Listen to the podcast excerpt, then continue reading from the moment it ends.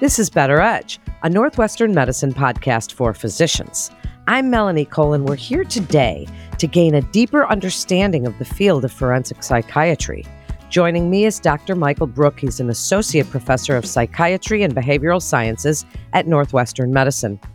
Dr. Brook, it's a pleasure to have you with us, and I'm so interested to hear what you have to tell us about this field. So, start by telling us a little bit about your role within Northwestern Medicine's Division of Psychiatry and the law and the services that it offers. While you're doing that, Dr. Brook, tell us what forensic psychiatry really is. Sure. Well, thank you for having me, first of all, Melanie. So, the Division of Forensic Psychiatry is a division within the Department of Psychiatry and Behavioral Sciences here at Northwestern Medicine. The composition of the division is psychiatrists and psychologists. We're all on staff at Northwestern Medicine, and all of us have our unique expertise clinically and research wise. I am a clinical neuropsychologist by training. So, my work involves working with patients, and in this case, attorneys and the courts, in the area of brain behavior relationships. When the courts require an expert opinion about a mental health issue or a brain based issue in my case. They retain one of our experts to lend their expertise to the courts on matters having to do with criminal or civil litigation. Well, thank you for that. What a fascinating field you are in. So, what methods does the Division of Psychiatry and the Law employ in performing psychiatric and psychological examinations? Give us some examples of how psychological and neuropsychological testing can really help to inform legal questions. Explain that role of a forensic psychiatrist within the legal system? Sure. When the courts are faced with difficult questions related to human behavior, they retain experts in psychiatry, psychology, and neuropsychology to help inform issues related to, for example, fitness to stand trial or malpractice, or in civil cases, disability or mental health injury or workers' compensation. For criminal cases, there are really two stages of the adjudication process. There's the guilt innocent stage, as we all see on TV, where the defendant is found guilty or innocent. And if the defendant is found guilty, there's the sentencing stage. Mental health experts are retained by the courts for example, to provide an opinion about insanity. Now, what I'm talking about is, of course, a legal definition of insanity. Each state has one. In Illinois, for example, where we are, the legal definition of sanity is that the defendant should be able to appreciate the criminality of their actions at the time they committed some offense. So then what the mental health expert does is they conduct a independent examination of the defendant, and they provide an opinion to the court whether or not the defendant was suffering from a mental health condition that would have prevented them or would have significantly interfered with their ability to appreciate the criminality of their action. I was recently on a case, for example, where there was a defendant with an intellectual disability. And the opinion was because of the extent of their intellectual disability, they were not actually able to appreciate the criminality of what they were doing. And then during sentencing, the defense attorneys will often hire psychologists or psychiatrists to examine the defendant and provide an opinion whether or not the defendant had a mental health condition like bipolar disorder or, again, intellectual disability that can serve as a mitigating factor when assigning the appropriate punishment. So that's criminal cases, but we also get retained in civil cases. In civil litigation, a plaintiff party brings a suit against another party, which is a defendant in the case. And then the amount of damages is awarded to the plaintiff based on the severity of the injury sustained. So then the psychiatrist and psychologist, when they're retained by the courts, can help the courts figure out the extent of the damages and whether or not the damages are causally related to the injury in question. Isn't that so cool what you do? So, I'd like you to tell us about the Isaac Ray Research Program within the Division of Psychiatry and the Law and its mission. Tell us a little bit about that. Sure. So, this is the research arm of our division.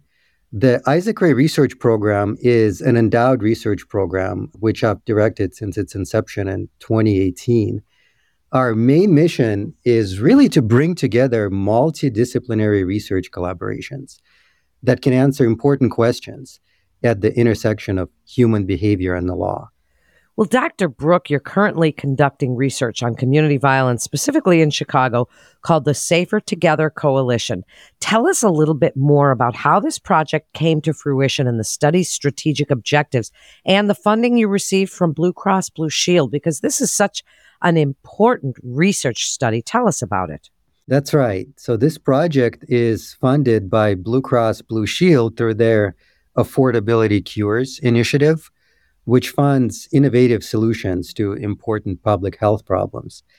We've realized for a while now that community violence is a public health problem that disproportionately affects Black and Brown communities that already suffer from disinvestment and inadequate access to resources. But violence research has not traditionally been conducted using public health research methodology we typically in the past applied what's called a syndromic model to the study of violence, which is a lot of clinicians and clinical researchers will be very familiar with. This is where we study clinical conditions. We recruit from the population. We divide the population into groups that have and don't have a certain conditions. Then which study differences between those two groups. And that's some that's supposed to tell us something about the disease we're studying. Well, we realize that violence is not a disease. No one is born violent, it's not something that you contract. Violence is an event. And whether or not someone is going to be involved in an incident of community violence is determined by a very complex interaction of individual environmental factors. So we don't imply the syndromic model, but this is a really innovative approach. And Blue Cross Blue Shield was interested in funding this as part of this Innovative Cures initiative. So, what we wanted to do in this project is really capitalize on the very rich public health research infrastructure and existing community relationships here at Northwestern Medicine. And we're able to put together a study that can investigate the complex risk and protective factors for involvement in community violence. And really, the only way to do this is to use something called community based participatory research, which puts community partners in the driver's seat when it comes to research design and implementation. And through this prospective designs, we're able to really comprehensively study the complex interactions between risk and protective factors that can increase or decrease someone's risk of being involved in a violent incident so comprehensive and yet, as you say, so complex. Can you elaborate a little bit more on the multidimensional statistical modeling that's used to understand the complex determinants of community violence, as you were just touching on? Tell us how the study analyzes the interaction between that static, dynamic, and socio-ecological pressures. To understand the likelihood of violent occurrences, Dr. Brook, describe while you're doing that the importance of cultural competency in forensic psychiatry, how that would impact your work with diverse populations and how that all ties together. This is really the crux of a prospective research design like this. No, we assume that whether or not someone will be involved in an incident of community violence is a dynamic decision or a dynamic process that at any given point is influenced by a number of individual variables like, for example, mood states or trauma, a number of socio-ecological variables, such as where they are at the moment, the quality of neighborhood resources, access to mental health and physical health, and dynamic factors, such as using substances at the moment or peer pressures. And these factors don't impact people in a static way, they are inherently dynamic. So the interaction of these factors are going to be different as the individual moves throughout their lifetime. But it's also going to be different throughout the day. So what we can do in the design like this is actually follow individuals over time and then study the complex events that happen around each incident of community violence. Then, once we collect enough data, we'll be able to plug these factors into a really complex computational model. And what we will get in the end is an understanding of the most important risk and protective factors for community violence that are, by the way, unique to each community, with the end goal of then structuring community based interventions around these most important factors. Wow. That is so interesting. Now, tell us a little bit about the project currently running at the Cook County Jail in the Chicago suburbs as an implementation trial using digital technology to improve access to mental health assessment for justice involved populations. How fascinating is this? Yes, this is another major project we have underway right now at the Isaac Ray Research Program. So we know that the rates of mental illness are incredibly high among justice involved populations. These are folks who are undergoing a court process for an offense or are incarcerated in jails and prisons. We know that mental health issues contribute to higher rates of reincarceration.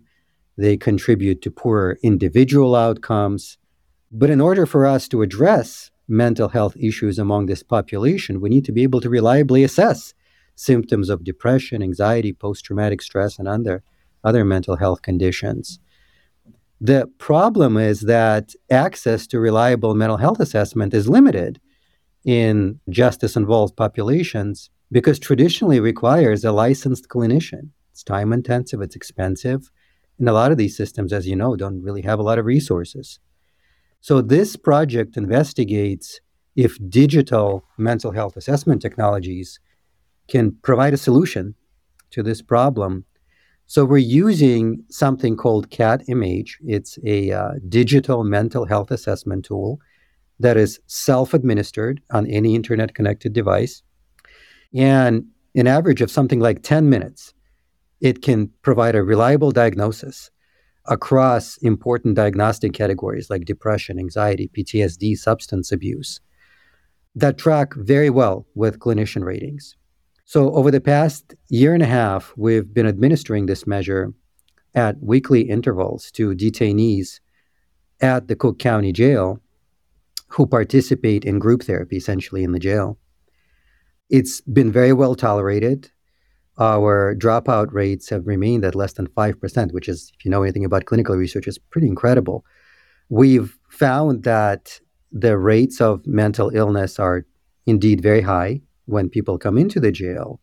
But then we also found that detainees experience a significant reduction in symptoms if group therapy services are provided during their time in the jail. Our probably most exciting finding from this project is that a reduction in specifically PTSD symptoms translates into a significantly reduced risk for reincarceration, for coming back to the jail on a different offense. So, this project arguably provides the first empirical evidence that actually addressing trauma for justice involved individual results in better outcomes for the individuals and the system as a whole. So, we're hoping to translate this project into a federal grant in the future that'll extend this assessment to also individuals in the community who are participating in the electronic monitoring program, for example. So it's a lot of exciting things to come. Well, certainly they are. And as we get ready to wrap up, in the realm of forensic psychiatry, Dr. Brook, what emerging methodologies and research findings do you believe hold the most promise for advancing our understanding of the complex relationship between mental disorders and criminal actions which ultimately shape more effective intervention strategies. Give us your best advice here. What a great question, Melanie. And we, we think about this all the time. I would say this problems that exist at the intersection of human behavior and the law are incredibly complex. And as such, they require multidisciplinary solutions. I think the time has passed where we can answer important questions in behavioral psychiatry in, in behavioral science and the law using research that is siloed within behavioral science or social science or genetics or bench research. I think we must apply a truly multidisciplinary approach if we were ever to make headway on some of these questions. In our research program, we uh, apply a research model called convergence research. This is where multidisciplinary science is conducted in collaboration with community and institutional partners, and everyone's input is valued equally. And then the very research design is not siloed within a certain methodology or discipline, but is truly multidimensional and multidisciplinary. So I think this is indeed the future of research in behavioral sciences and the law. Dr. Brook, I hope you will join us again and update us as you are learning more. This is just such an educational episode you've just given us here today. I thank you so much for joining us.